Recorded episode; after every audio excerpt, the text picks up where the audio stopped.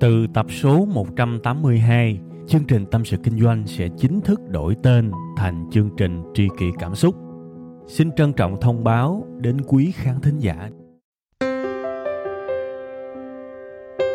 Khi cô đơn tôi thường nghe chương trình Tâm sự Kinh doanh, cảm thấy đỡ, cảm thấy được chia sẻ nhiều lắm.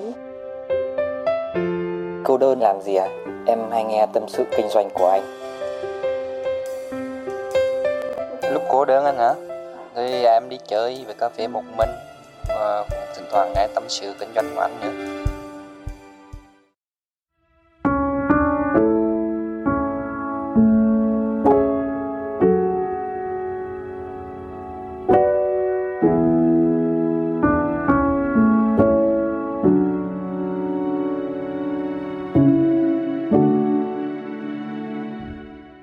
Rồi, hello các bạn. Chào mừng các bạn đã quay trở lại với chương trình yêu thương, thân thuộc và gần gũi. Đó là chương trình Tâm sự Kinh doanh. Và cũng như mọi khi, cái lịch phát sóng của chúng ta sẽ là 7 giờ sáng thứ hai các bạn nha. Thực ra đó là một cái lịch phát sóng tương đối thôi. Còn một cách cụ thể thì ở trên những cái nền tảng nghe podcast giống như là Spotify hay là SoundCloud thì khoảng là tầm 5 giờ là tôi phát rồi. Tại vì tôi phát cho những bạn đi làm sớm có thể được nghe ha. Đối với trang web là tâm sự kinh doanh.com thì à, lịch phát sóng tôi để là sẽ tầm 7 giờ sáng ha. Còn ở trên YouTube sẽ tầm 12 giờ trưa vì tôi để cái giờ đó cho anh chị em đang ăn trưa, nghỉ trưa này nọ muốn nghỉ ngơi thì bật YouTube lên coi ha. Đó thì tôi phân ra như vậy tùy theo cái uh, sự rảnh rỗi về thời gian của từng bạn thì hãy chọn cái kênh cũng như là cái mốc thời gian phù hợp để mà nghe ha. Ok, bữa nay thì à, là một cái ngày đẹp trời tự nhiên cái uh, đang ngồi trong nhà thôi các bạn. Đang ngồi cái ngoài nghe ờ, tiếng chim hót. Véo von thấy thích quá. Mặc dù là chim sẻ thôi chứ cũng chả phải là chim sang trọng chào màu hay là những cái con mà cao cấp hơn. Không phải những con đó chỉ là chim sẻ thôi. Nhưng mà cũng tự nhiên cái mình yêu đời các bạn. Tự nhiên mình cảm hứng quá. Thì thôi như mọi khi nghĩ lại thì cái chương trình tâm sự kinh doanh này nó cũng có một cái hay là nó giống như một cái nơi để trút nỗi niềm vậy. Tự nhiên trong người tôi về lâu về dài đó các bạn, nó có một cái phản xạ. Cứ hễ dân dâng trào một cái điều gì đó là tự nhiên là tôi lại cầm cái micro ra. Kể từ khi có tâm sự kinh doanh thì cứ dâng trào là tôi thu à. Và trong rất nhiều những lần thu như vậy, thì có một số ít chương trình được lấy và up lên cho các bạn nghe. Đó là những cái chương trình không có kịch bản đó. Ha, không khí quá đẹp, thời tiết thì quá thoải mái, cây cối chim trời quá đã trong cái dịp dân trào này thì tôi à, muốn làm về một cái chủ đề mang nặng cái tính tri kỷ cảm xúc. Đó là những cái vấn đề mà khán giả hỏi tôi khán giả thắc mắc với tôi nhiều. Tôi đọc tôi lưu lại ở đó và tôi chờ cái lúc thích hợp cũng như là cảm hứng để mà tôi làm. Một dạng câu hỏi mà người ta cứ hỏi tôi hoài. Mới hồi nãy thôi các bạn bật cái app uh, youtube á thì thấy ở dưới một comment thì mọi người hỏi tiếp bạn nói là em bế tắc quá. Và bạn hỏi tôi là có cái cách nào để vượt qua cái bế tắc hay không? Dĩ nhiên, cái gì thì cái gì. Hỏi câu này là hỏi trúng tôi là chính xác. Vì tôi nói thiệt là cuộc đời của tôi bế tắc là một người bạn. Thực sự, cuộc đời này nó khó các bạn. Cuộc đời này nó khó lắm. Nhiều khi mình muốn cái câu trả lời gần chết luôn nhưng mà mình đâu có câu trả lời đâu. Mình cứ loay hoay, mình cứ xoay vòng với cái vấn đề của mình. Mình căng thẳng, mình buồn bã mình chả biết là khi nào mình có thể thoát ra được cái hoàn cảnh đó. Mình cứ đứng im tại chỗ mặc dù mình rất muốn nhúc nhích. Thì tôi gọi như vậy là bế tắc. Và cuộc đời của tôi trải qua rất nhiều lần bế tắc như thế. Đương nhiên, bản thân tôi có một cái sự tự hào về chính mình. Tôi rất tự hào là tôi, tự bản thân mình, đã vượt qua được rất nhiều lần bế tắc. Nhiều tới mức mà không nhớ cái số luôn á. Nhưng mà bảo là kể lại thì rất nhiều. Thực sự, rất rất nhiều. Và tôi nghĩ rằng trong cuộc sống của chúng ta nếu mà chúng ta muốn hướng lên thì thôi gần như bế tắc là một cái điều không thể không xuất hiện, đúng không? Ai rồi cũng sẽ gặp bế tắc cả thôi. Quan trọng là ít hay nhiều. Bạn sống an phận, bạn không làm gì thì bế tắc nó ít. Nhưng nếu bạn quyết định làm một cái gì đó khác biệt, làm một cái gì đó mang tính lý tưởng, dù là lý tưởng lớn hay là lý tưởng nhỏ cho bản thân mình, thì chắc chắn chúng ta sẽ phải gặp bế tắc. Vậy thì trong một cái bài nhuốm cái màu kinh nghiệm cá nhân của tôi á thì tôi nghĩ như thế nào? Về cách vượt qua bế tắc tôi có cách nào hay không? Có thưa các bạn. Và may sao cái cách này nó mang tính tổng thể nó mang tính gốc rễ và nó giúp tôi rất nhiều trong những lần mà phải gọi là sức bất sang ban tiếng thối lưỡng nan. Nhức não nhức đầu nhức óc. Thường thường đó các bạn khi mà chúng ta gặp một cái bế tắc á, theo một cái phản xạ bình thường chúng ta luôn muốn biết câu trả lời. Chúng ta luôn muốn biết cái giải pháp đúng không? Luôn muốn biết cái giải pháp và chúng ta vô vọng trong cái việc đi tìm một giải pháp. Đây là một cái câu chuyện thú vị nè các bạn. Tôi có một người bạn. Anh này phải gọi là cày cuốc rất lâu, dư tiền và rất muốn làm nhà đầu tư. Các bạn thấy cái này là một cái tình huống mà người giàu cũng khổ. Anh cầm cái số tiền mà anh dư giả đó, anh đi kiếm bất động sản để anh đầu tư. Hai tháng trời, anh không đầu tư vô được miếng đất nào. Và anh cảm thấy cực kỳ bế tắc. Anh không biết đâu là cái miếng đất thực sự phù hợp để đầu tư và không có cái miếng đất nào có thể đáp ứng được tiêu chí của anh. Hoặc là có một cái miếng nào đó đáp ứng nhưng anh không biết. Và thế là anh cực kỳ hoang mang. Vì mình đã nghỉ việc, chuyển qua làm nhà đầu tư chuyên nghiệp rồi.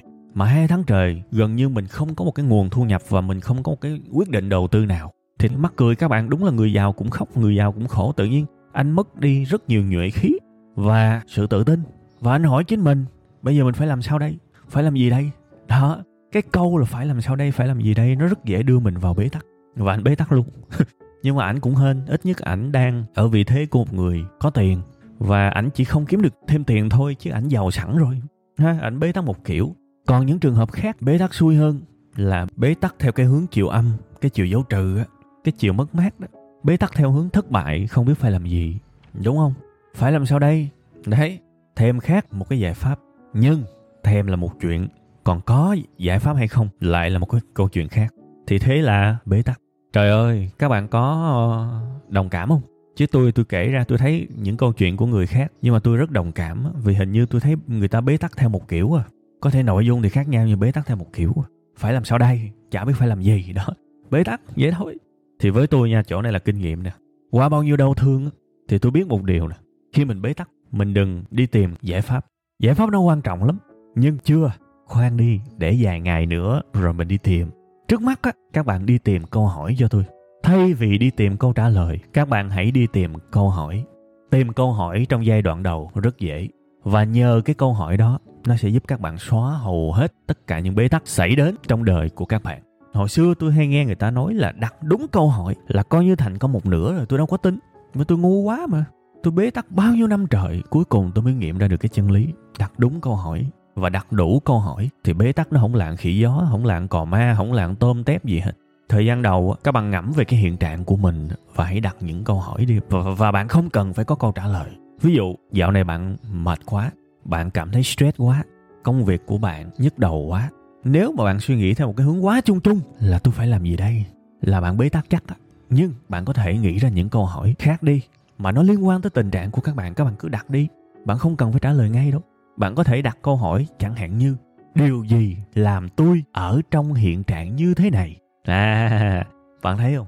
Một câu hỏi thôi, bắt đầu nó hơi sáng sáng rồi đó mặc dù là tôi chưa có nói cái gì về đáp án hết, điều gì làm tôi ở trong tình trạng này? À đặt một câu hỏi nữa, tại sao tôi lại thấy chán chỗ này? Cứ đặt câu hỏi, nó na ná nhau cũng được, nó chung chung nhau cũng được. Giai đoạn đầu cứ đặt câu hỏi thôi. Ha, đặt tiếp sức khỏe của mình đang như thế nào nhỉ? Ha đặt tiếp, bao lâu rồi mình không đi chơi? Đặt tiếp, ai là người mình thương ở chỗ này? Đặt tiếp, ai là người mình ghét ở chỗ này? Đó, đặt đi. Trong đầu mình có cái suy nghĩ gì? Cứ đặt câu hỏi. Liệt kê một nồi cho tôi. Dễ không? Rất dễ. Khi gặp bế tắc kiếm câu trả lời thì khó chứ. Đặt câu hỏi dễ lắm. Đó, cứ dành vài ngày đặt câu hỏi đi.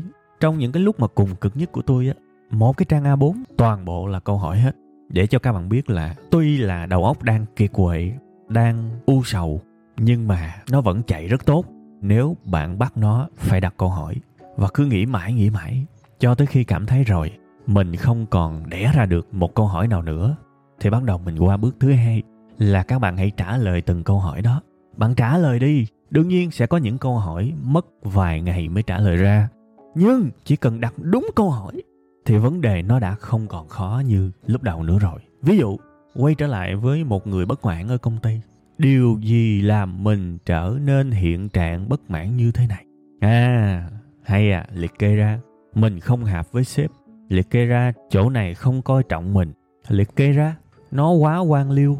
Người ta sống theo nhóm và họ không biết lắng nghe. Liệt kê ra, lương bèo quá. Liệt kê ra, xa nhà quá. Liệt kê ra ngày nào cũng phải đi qua một cái chỗ kẹt xe rất là nhức đầu. Liệt kê ra, liệt kê đấy. Bạn sẽ thấy hết. À đây là nguyên nhân nè. Mà đây mới có một câu nha. Bạn trả lời chừng ba chục câu mà bạn đã liệt kê ra trước đó. Bạn sẽ nắm, nhìn rõ hết mùng một và tự nhiên bạn hết bế tắc là bạn sẽ biết phải làm gì. Ha. Hoặc là một trường hợp khác cũng là ông nhân viên đó luôn. Bất mãn. Nhưng mà liệt kê ra, điều gì làm cho mình ở nên tình trạng này? Ông này khác vì mình hay đi trễ nên người ta không còn tin mình nữa. Vì mình hay làm ẩu làm tả, mình sai riết nên người ta ngán ngẩm với mình. Vì mình không kiểm soát được cảm xúc, mình rất hay nóng nảy nên người ta không muốn chơi với mình. Đó, liệt kê ra bà con cô bác ơi, liệt kê ra. Đó, thấy không? Thì bây giờ nhìn thấy hết vấn đề thì mình hiểu rõ à muốn hết bế tắc thì sửa những cái vừa mới nêu. Muốn hết bế tắc thì hãy ra quyết định dựa trên những câu trả lời vừa mới có. Đúng không? Cuộc sống bây giờ nó đơn giản như vậy vậy thì tôi tóm lại cho các bạn thấy rõ. Bước một đừng đi kiếm đáp án. Hãy đặt câu hỏi. Bước hai trả lời hết những câu hỏi đó. Và bước ba ra quyết định dựa trên tất cả những câu mà mình trả lời thì sẽ hết bế tắc. Nha thay vì hồi xưa chỉ có một bước thôi là muốn câu trả lời liền. Đâu có dễ. Trời ơi cuộc sống này đâu có dễ bạn. Câu trả lời nó không tự ra đâu. Phải đi kiếm nó gần chết đó. đúng không? Mình, mình kiếm câu trả lời bằng cách nào? Đặt câu hỏi cái câu trả lời với câu hỏi là nó đi chung mà. Nó ra nó ra cùng lúc, hoặc nó ra gần gần nhau, đúng không? Bạn muốn biết câu trả lời thì bạn cứ biết câu hỏi đi. Bạn biết câu hỏi tự nhiên câu trả lời nó dễ ra. Và có câu trả lời nó hết bế tắc, dễ thôi. Cái ví dụ của cái ông mà có nhiều tiền mà đầu tư bất động sản không được tôi cũng nói chuyện với ông đó. Thì tôi nói bây giờ anh ngồi anh liệt kê đi. Ví dụ, làm sao để nắm và có thông tin của những miếng đất đẹp và hợp giá tiền? Đó, đặt chơi chơi thôi. Hoặc là trong trường hợp này, ai có thể giúp mình? Ha cứ suy nghĩ thật nhiều câu hỏi, thật nhiều câu hỏi. Càng suy nghĩ nhiều là càng lụm, thiệt. Ai có thể giúp mình? Rồi, mình còn thiếu kỹ năng gì? Đó, sơ sơ ba câu mà toàn là ba câu ăn tiền. Nhưng mà nếu siêng, thì cứ thoải mái, cứ liệt kê nữa. Mà tôi thấy các bạn nên siêng đi, cứ liệt kê đi. Nó ra bao nhiêu thứ, các bạn không còn bế tắc đâu. Tôi lấy đại câu mà tôi vừa liệt kê ra cho các bạn đó. Ai có thể giúp mình? Ha ha cái câu này là cái câu mà cứu được cái người anh của tôi. Ông liệt kê ra một là các bạn môi giới ở địa phương đó. Hai là cán bộ mà cung cấp thông tin về quy hoạch tại vùng đó. Đó. Đương nhiên là ổng đã rành mấy cái chiêu về kỹ thuật rồi ha. Kiến thức nền tảng là có rồi ha. Chứ mà tay mơ nhào vô cũng không có dễ đâu. Mà ổng còn chơi bạo hơn nữa. Ổng tới mấy cái vùng đất mà bắt đầu có tiềm năng mua bán á. Ổng ngồi hết từ quán cà phê này tới quán cà phê khác. Ổng hỏi chủ quán rồi ổng hỏi những người mà ổng nghĩ là có khả năng sẽ biết. Các bạn thấy ghê không? Sống chết với công việc luôn đó. Tại vì ổng biết những người đó là những người có thể giúp mình. Rồi với mấy bạn môi giới thì ảnh gọi điện tới nói thẳng luôn. Là bây giờ anh đang cần miếng đất có tiêu chí vậy đó. Ha, thì em có báo anh biết. Nhưng mà anh cũng nói thẳng luôn. Một là anh phải làm việc trực tiếp với chủ đất. Không có qua trung gian gì hết. Trực tiếp luôn. Hai là anh mua giá thị trường thôi. Nha, nên tụi em cứ thành thật với anh đi. Anh chia cho tụi em hoa hồng, đúng luôn nha, anh là thẳng thắn, thực tế, nên anh muốn mua giá chính xác và chắc chắn anh mua. Bây giờ em giúp anh đi. Anh sẽ hoa hồng rất đầy đủ với em. Ví dụ vậy. Đó. Nhanh gọn lẹ thế là từ cái chỗ mà chả biết mua gì, cầm đống tiền đó coi như ngâm. Tự nhiên có rất nhiều option. Thì bây giờ chỉ cần ngồi rung đùi. Nhỏ mà những cái thông tin của mấy bạn môi giới mang tới là rất nhiều. Mà các bạn biết mà, khi các bạn có trong tay tầm mấy chục cái option thì các bạn ngồi đó, các bạn so sánh đối chiếu, các bạn phân loại trời nó dễ, mà các bạn muốn đàm phán giá nó cũng dễ nữa. Tại vì các bạn nắm trong tay một nồi dữ liệu mà các bạn biết giá nó tầm chỗ nào, các bạn rất dễ điêu đúng không? Thì từ cái việc bế tắc trở thành một cái người có nhiều lựa chọn. Đương nhiên còn nhiều cái câu hỏi khác mà nó không chỉ giúp các bạn vượt qua bế tắc, mà nó còn làm các bạn trưởng thành hơn nữa. Ha, cái việc đặt câu hỏi và trả lời là cái việc có thể xảy ra hàng tuần, hàng tháng. Nên thôi, trong cái bài này có mấy chục phút, tôi không thể nào mà tôi lấy ba, bốn chục câu hỏi ra để phân tích với các bạn. Nhưng về căn bản, các bạn nhớ một cái kinh nghiệm rất thật của tôi, xương máu luôn á khi mình bế tắc, mình không biết phải làm gì. Mình quá chán nản. Mình muốn thay đổi, nhưng mà cứ bất động, không biết cách thay đổi như thế nào. Rồi ra sao cho nó phù hợp? Thầy, đừng có kiếm câu trả lời liền. Đặt câu hỏi đi.